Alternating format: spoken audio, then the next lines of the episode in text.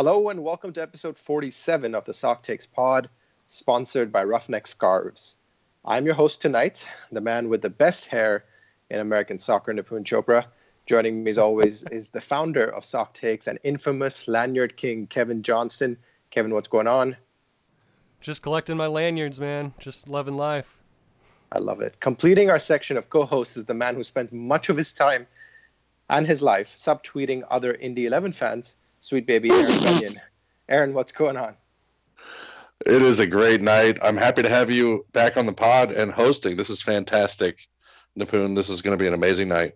It's always fun. Joining us for the first time on the Sock Takes pod is someone who epitomizes American soccer, someone who has played the game at every level, whether we're talking about youth soccer, amateur soccer, professional soccer, as well as has represented the U S men's national team. But you most likely know him for two reasons. He was recently a presidential candidate for the office of U S S F president, and of, and because of his consistently excellent work with N B C Sports every weekend, where he subtly triggers all Man United supporters. Join me in welcoming the person with the second best hair in American soccer, Kyle Martino. Kyle, welcome to the show. Well, you know, speaking of Manchester United supporters, you know, being second place is good enough sometimes. I just I, I feel satisfied. Thanks a lot for that, Kyle. Uh, I shall let that one slide. Uh, but it's really, truly great to have you on the show and really Thanks, excited uh, that you're joining us. Um, Kyle, we, we're kind of looking past the U S F, U S S F presidential election now, and we'll focus mostly on the future and the present. Yeah. Uh, but I do want to start with something that's kind of transitioning from there. And it's something I wonder about because I follow, I followed you on social media for a long time. I feel like I've been there, not physically, but kind of followed your You've come growth on as a parent, really. Uh, and I'm curious, what toll did the last few months have on you and your family? I mean, that was the hardest thing. When I was sitting down to make the decision about stepping away from N B C uh, to run for U S soccer president, knowing that um, there was an outside chance to win, but opening up the door to, if if I did pull off the unlikely, the change and the shift in, in our life and the challenge of of that for my family was one that um, I, I didn't take lightly. So uh, the first conversation I had before I decided to do that was with my wife in the kitchen until three a.m. Um, and without her, none of it would have been possible. I mean, she she not only supported me in the effort, but then financially supported us when I was unemployed for the first time in a very long time. And, uh, you know, the toll it took on my family was just, I was I was twenty-four seven uh, trying to not only campaign and understand the political mechanisms, but really tie back into the machinery of soccer in the country and learn about how it had evolved, uh, starting back at the ground level. And it had been so long since I was at that level. So, you know, their their their dad and the and uh, and husband was um, was definitely absentee. So I. Uh, I, I'm I'm relieved that I'm able to uh, to step back into those roles and, and spend a lot of time with my family afterwards. Uh, so um, the other thing I wanted to ask you is about your role with N B C. Uh, I'd say you're considered one of the best, if if not the best, American analysts out there based on your work with N B C. Uh, in the modern day of big data, and I say this as a scientist and someone who enjoys all the ex, you know, expected goals and all that stuff. But in the modern day of big data, with where anyone can write pages and pages of analysis, how do you set yourself apart? Yeah, I mean, that's um, that, that there's an interesting, uh, I, I think, I would say confluence of of analyzing through your eye and and analyzing the numbers, and sometimes they line up and sometimes they don't. So. Um, I, I definitely am someone that really appreciates the scientific side of the game and, yeah. and enjoys expected goals and heat maps and schemes and zones and taking a look at all that stuff. Um, but I, I, I think maybe what sets me apart, or at least I, I try to be as a pundit, is someone that, um, you know, still just trusts my eye and still just trusts my experiences and, and, and that sort of intuition and what that tells you. And sometimes it doesn't line up with the numbers. Uh, and sometimes it gets in a lot of, and a lot of heat with, uh, with fans that want to throw numbers at you.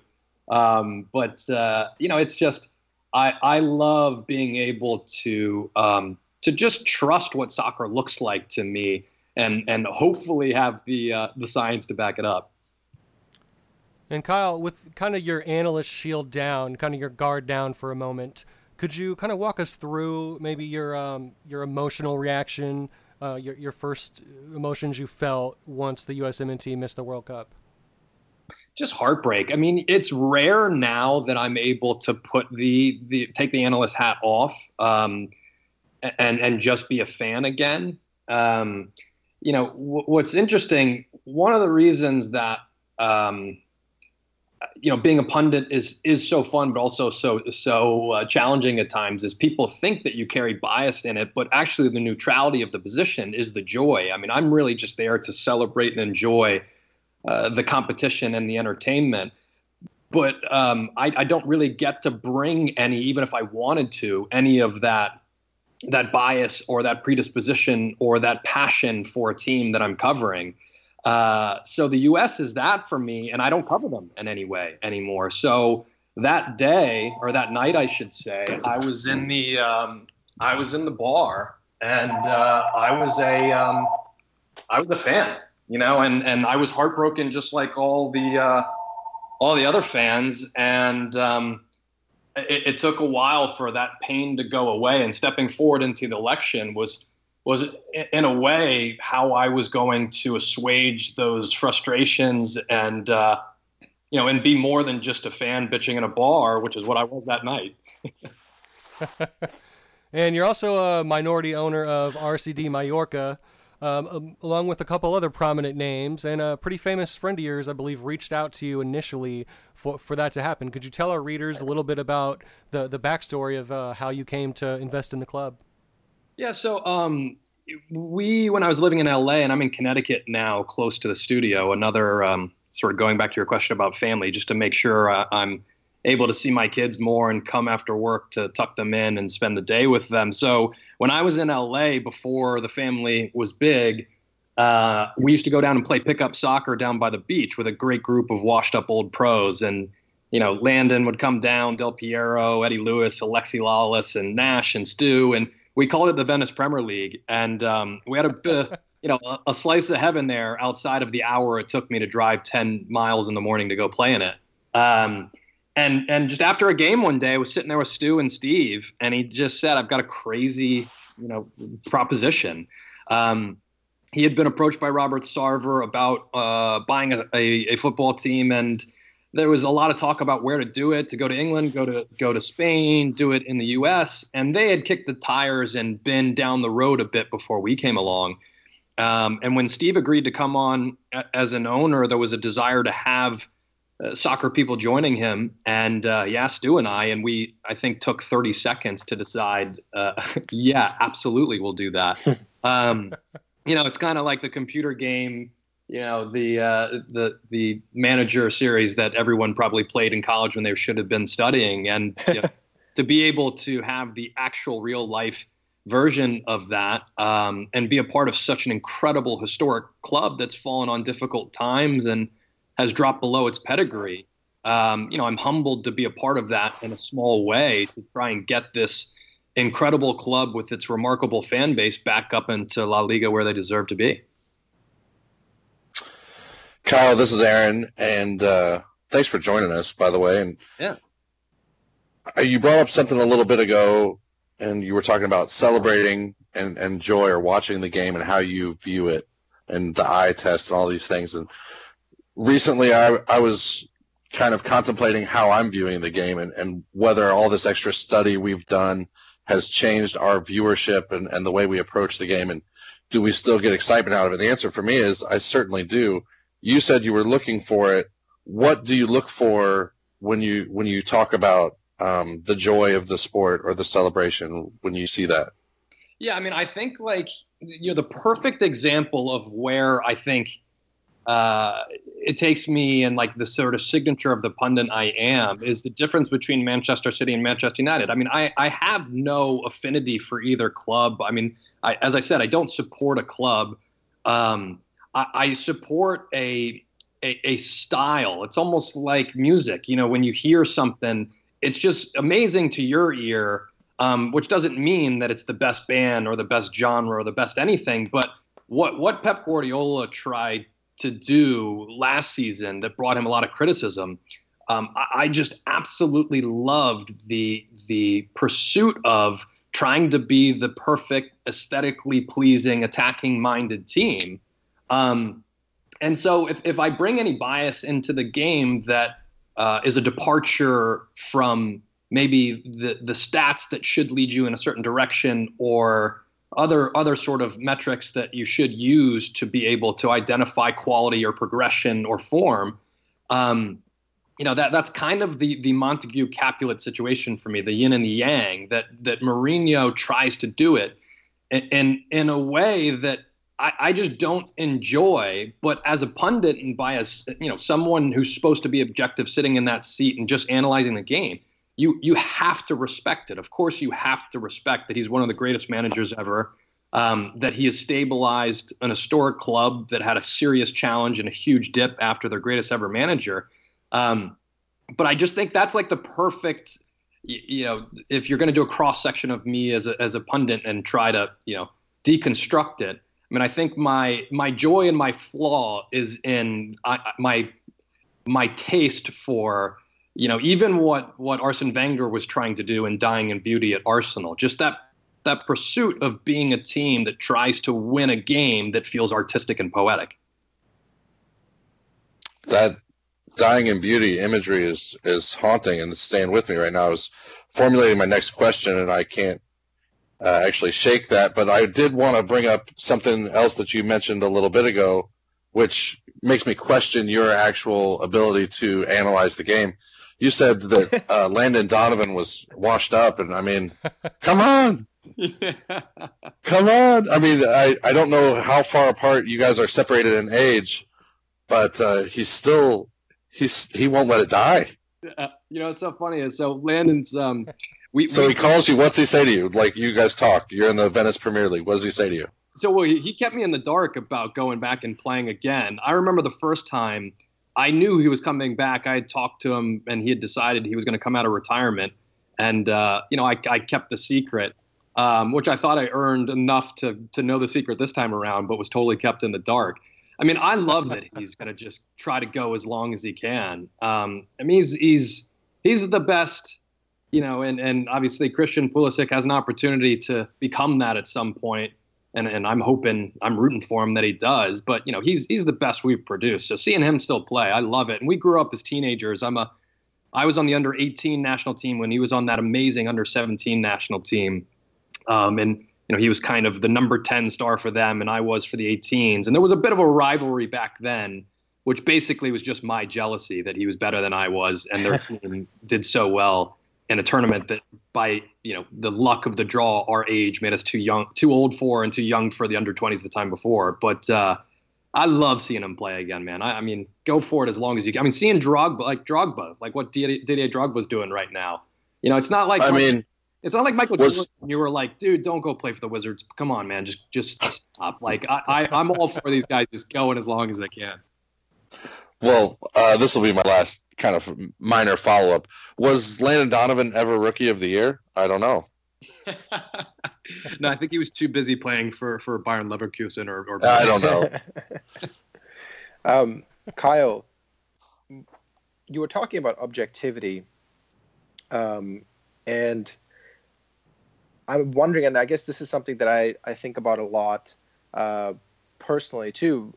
When you're doing your analysis for N B C, are you really trying to approach it from a lens of true objectivity? Do you think there is true object- objectivity in any sort of analysis, especially for something that you're as passionate about uh, in terms of, in, in this case, which is soccer? Yeah, I mean, that's a really good question. I, I don't know. I don't think there is true ob- objectivity. And listen, um, one of the reasons, you know, we're given the honor, and I mean, it's the it's the greatest job ever. I feel so lucky every time I get the opportunity to do, to do it in the studio or at the stadium. Um, you are you are supposed to bring your your your prejudice and your your your bias based on experience that you've had. Um, you can't erase all of that. I mean, what you shouldn't bring is is a confirmation bias, and right.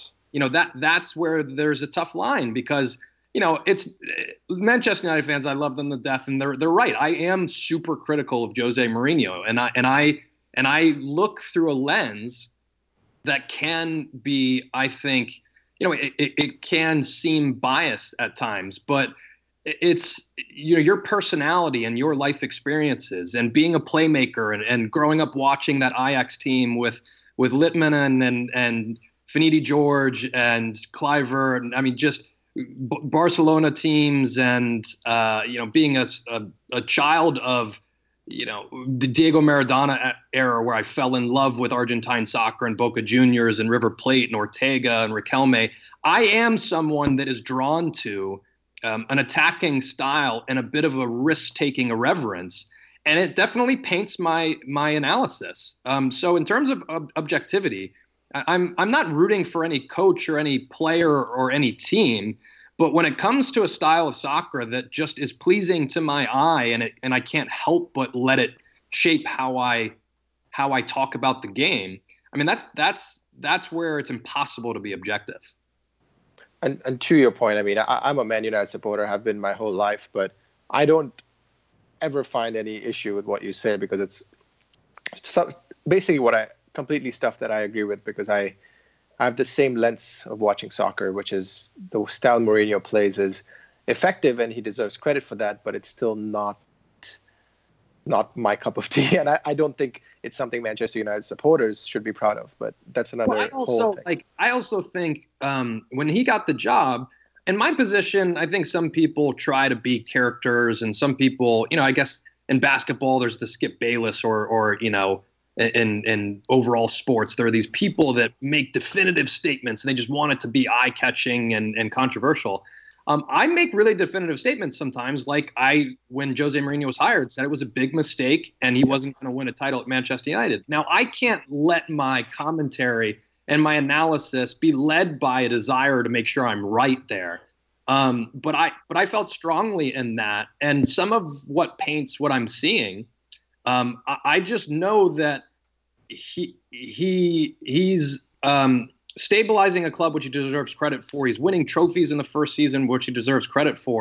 I don't have to like the way he's doing it, but I absolutely right. have to respect it. The thing that I do have a problem with is, you know, treatment of Luke Shaw and Ivan Pinheiro yeah. and some of his behavior and calling Arsene Wenger a specialist in failure. I mean, some of that stuff that people might love, um, that absolutely is going to be part of my analysis of, you know, who someone is off the field and in, in in in press conferences, and you know, when you're on your private time and all that stuff. I mean, that that that stuff I don't care about. I don't tend to worry about the, you know, the the the tabloid stuff, or you know, I mean, someone should have a private life that you're not judging them on in terms of their job. But what we see when he's in his job, you know, I, I just I think many times he deserves criticism, and I give it to him.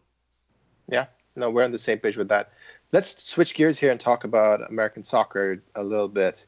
Um, looking past the U S S F presidential election, we we know uh, uh, what I want to know from you is what, at this point, are three things that you would like to see improve, or I guess the best way to ask the question, three biggest issues facing U S soccer uh, that Corde- uh, President Cordeiro has to work on.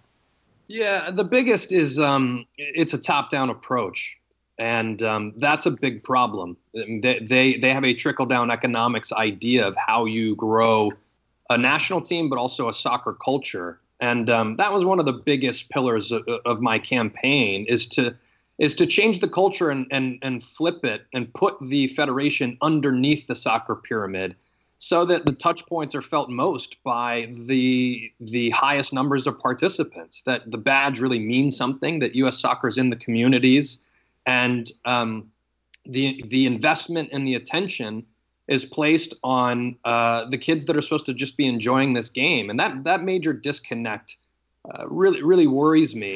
Um, and it's the reason that I, after the election, decided to take on this role Uh, with Street Soccer U S A, a, a nonprofit focusing on just those things, using um, soccer as a social vehicle to bring the game and programs and education and health and wellness to communities that need it most. Um, and I'm humbled they thought I could chair their national board, and uh, I'm honored to take that position. So I'm going to try to focus on those areas with this great organization um, because I don't feel U S soccer is doing a good job there. The next area is um, technically we still have the same people that got us into this mess uh, calling the shots. So, you know, that that's worrying that we had the optics of change with a new president. But um, Carlos has become a, a, a peripheral figure, and the the construction of a technical committee, um, it, it, it's it seems it's just the same people that have been there all along um, that are culpable in, in this incredible low point and this catastrophic failure for the men not to qualify for Russia.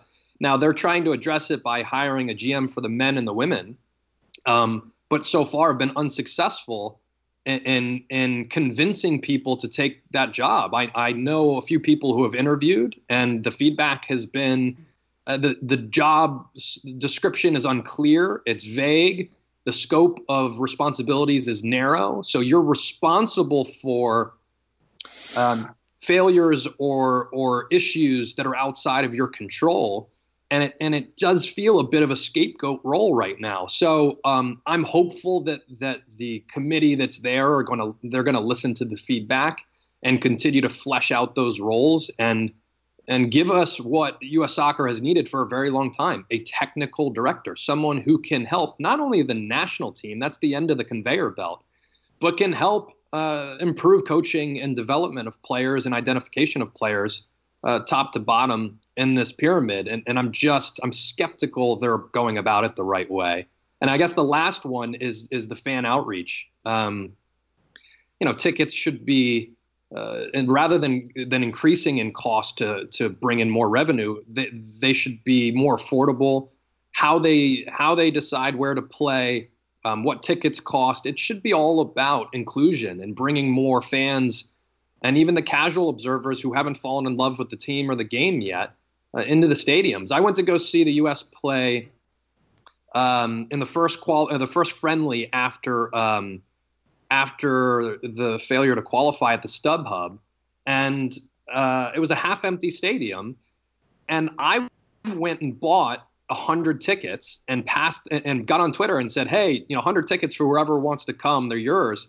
And I, I couldn't, I couldn't hold on to them. They, the people in the parking lot came and grabbed them from me. And there were people that drove three or four hours that weren't planning on coming to the game that saw my tweet. So, mm-hmm. and I, I, I just really, I worry that we're turning it into a bit of a corporate environment where uh, we're we're missing the point of, you know, what the Amer- American Outlaws and other great organizations have done to make it a more inclusive and, and mobilize the fan base behind the U S soccer team. To, to follow up on that real quick, do you think we are, do you think it's possible we are beyond the point of no return in that sense about the commercialization? And uh, not that this was ever a lower middle class game in America, but lack of a better term, gent- gentrification of the game. Are we beyond that point in American soccer, or can we revert back to making it more accessible? Well, uh, if if if the motive is a profit motive or or a revenue motive, Um, I think you could argue that the, the untapped market that's out there. I mean, look at the fact that the that we've sold the most amount of tickets for the World Cup in Russia. I think the knee-jerk reaction is to say, "Wow, like all the U S soccer fans don't care that their team's not there." I mean, that's just such an obtuse statement. Obviously, it's all of the Americans and and people who celebrate other other national teams and, and have other affinity. Um, and I just I, I think that we have to realize that filling stadiums and making that atmosphere compelling is a way to diversify and differentiate from a crowded sports market where other sports have head starts or or deeper in the cultural fabric. And we have to become more enticing to people that already love this game or are ready to love this game. And I think the, the cost of the ticket is a barrier. So, you know, lowering that cost could actually bring in more revenue in terms of packing stadiums and uh, making a more compelling watch, which then in turn, uh, it, it will raise the ratings, because that's the biggest revenue draw. And that, that's the one area that's plateaued, whether it's our professional league or our, our U S soccer team. I mean, you got a great atmosphere and you tend to have a great game, and that, that ups the, the intensity and the compelling nature of the competition. And we put a feeler out there on Twitter to see if any of our listeners had any questions for you, Kyle. And uh, surprise, surprise, we got a couple Premier League questions. So this uh, first one of two is from Twitter user at N W S thirteen. He asks, Kyle, what are Arsenal doing wrong and what would be your solutions? So Arsenal uh, have solved one of them. It was time to move on from Arsene Wenger. And I had said it um, two seasons ago. And, um, you know, at that point met with some criticism from Arsenal fans, and then said it every every season since then. And more and more have have come on board. I, I get the sentimental feel. Um, I get the special nature of someone who changed not only Arsenal, but but the Premier League.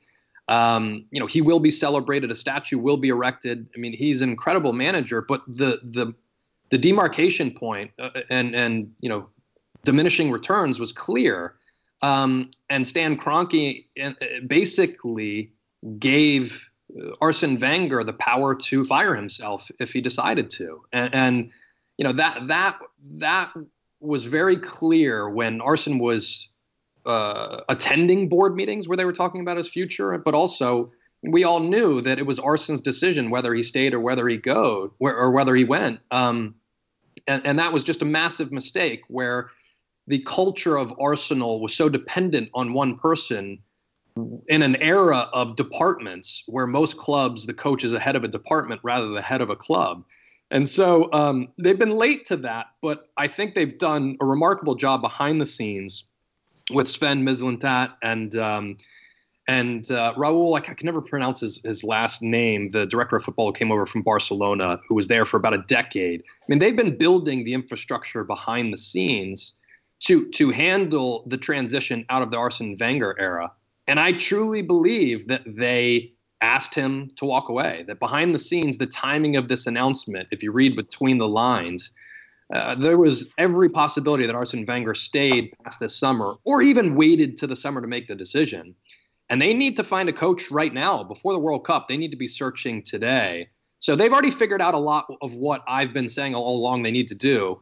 Uh, the next side of it all, it all hinges on the type of manager they bring in, because the quality of the players that are there, if they add another defensive midfielder and center back, I mean, it, it is a talented team capable of something special. If they have a manager that can that can have them, they can mitigate the attacking risks they take by coaching them without the ball. And I don't think that's really happened a lot. And our other Twitter question is a Tottenham question from user at CheeseBladeAU. He asks, what type of uh, personnel change could Spurs make this summer to have the biggest positive impact? Well, I think Harry Kane needs a legitimate um, competitor. Uh, they have to obviously, I think, plan for the possibility they lose him, not next season, but maybe the season after that.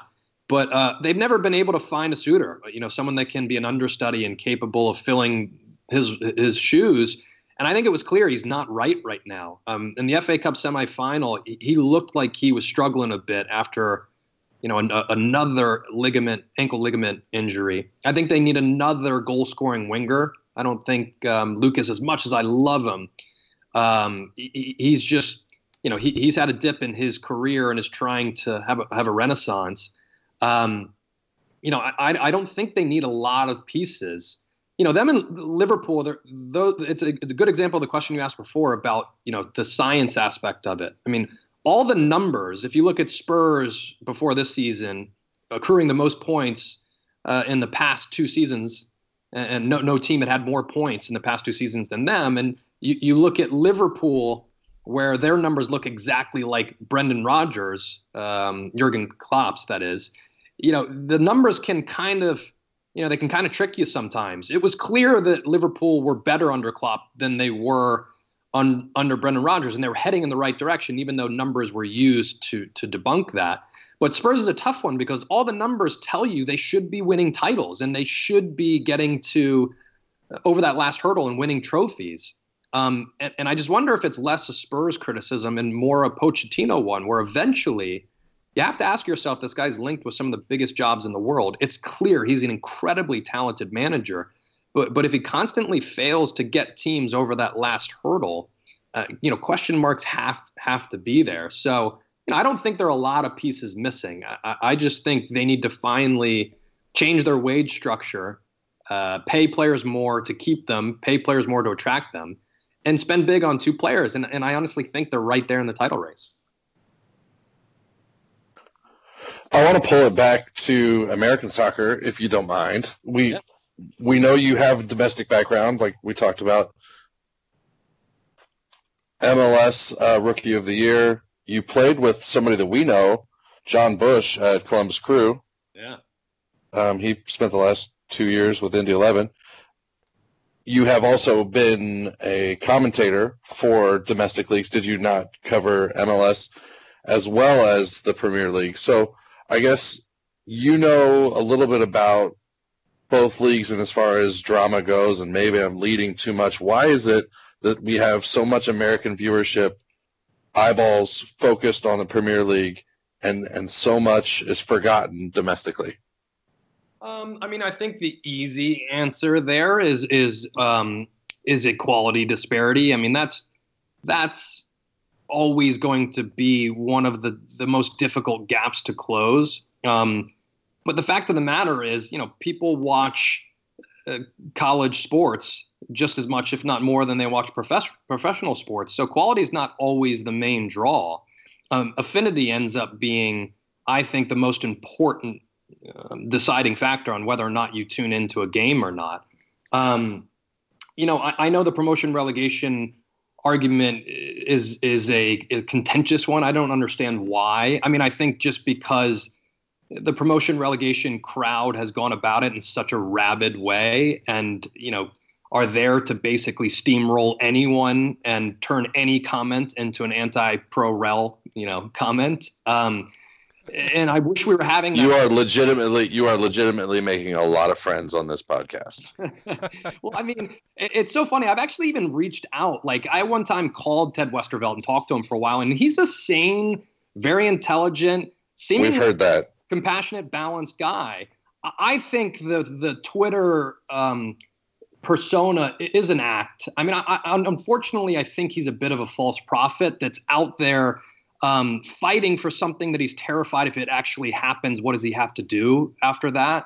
Um, b- because, you know, his his behavior is so counterproductive um, to to what he's trying to accomplish. And, and I, I give him a lot of credit for moving the discussion forward and keeping it at the forefront, but it just becomes easy to, to discredit it when it's done in such a vile and vitriolic way, um, because the discussion is an important one, and it's and it's relevant to what you're talking about. I honestly think that one, one of the ways you grow the culture in this country in terms of wanting to switch on to watch the professional leagues is to grow that affinity locally. And it's hard to do it locally when there isn't a sporting meritocracy and the team right down the road doesn't have upward, upward mobility. So, um, you know, I grew up watching the Brooklyn Italians because that was professional soccer to me without a professional league. I mean, I, I loved that and enjoyed that just as much as I enjoyed, uh, you know, watching A C Milan and Donadoni on the weekends, because it meant something to me. It was important. I saw it. It was right there. It was community. So one way you you fix this issue of stagnation and, and the plateaued ratings for uh, our professional league here um, is is to eventually open the system and have promotion relegation. Not only is it a compelling um, competitive format, uh, it, it will differentiate in a sports landscape where where teams celebrate a bit more mediocrity and the regular season doesn't have the fire and the drama that uh, an open system does. But it also will just, it will develop, it will develop this local affinity that will trump any uh, quality gap, any quality disparity. I mean, the reason that people will, you know, sell out a, a, a Yale football game uh, and some of those people won't go to see the Giants is not because Yale's better. You know, I mean, it's just because it means so much to them to support that group. So, listen, I know, and I'll be the first to say, there are myriad challenges to doing it in this country. But I think we all need to agree that that it it can be and should be the future if we can all sort of get together and plan it out. So I'm going to jump in here, and because we know we have only a minute or two left with you, Kyle. One short question before we let you go. Um, would you invest in lower division soccer? Yeah, of course. I mean, I, I am. I did invest in lower division soccer in Spain for the very reason that I just explained doesn't happen here. Um, I mean, I, I, I've been asked to uh, be a part of lower division um, ownership groups or technical um, technical groups and, and be their uh, director of football and certain things. Those things have come, and I, I just don't, at this point with my N B C commitment, have the time to commit to that the way I'd really like to. Um, if there was an open system, it would immediately become more enticing. And, and, you know, I speak from a soccer investor myself, but I've spoken to not only many soccer investors, but I've talked to networks, and, and I've, and I've, I had conversations during the campaign with the people that make decisions on rights packages. And I said, if I told you in five years, the system was opening, would you, would you bid on, on that package today? I mean, would you would you bid on either the second division or the first division right now based on it being open? And would that increase what you'd be willing to spend? And almost all of them said, yeah, of course. I mean, the, the, there is a true interest and desire to invest in lower leagues. And, and that's where the infrastructure is built that doesn't exist now, that can prop up a first division so one day it can be switched on. And, um, you know, will there be volatility? I mean, is it a great financial model? I mean, yes, there will be volatility. No, it's not the perfect financial model, but I mean, that's that's sports. I mean, it's it's it's entertainment, and there's going to be a long line of people willing to take over that franchise if if you drop down into the second division and don't, you know, don't have the stomach for it anymore. Man, I agree with every single word. Uh, Kevin, you can lead us out. Yeah, I just want to say thanks to all of our patrons. Of course, the number one way to support the Sock Takes pod is to go to patreon.com slash socktakes. Also, thank you to our sponsor, Roughneck Scarves, official scarf supplier of M L S, U S L, and, and U S Soccer. Get custom scarves for your group or team at roughneck scarves dot com. Kyle, we want to thank you so much for joining us. Absolute pleasure. Uh, would love to have you back sometime to talk soccer with you. Anytime. Great work, guys. Love chatting with you. Thank you. This was episode thirty-four of the Sock Takes Pod.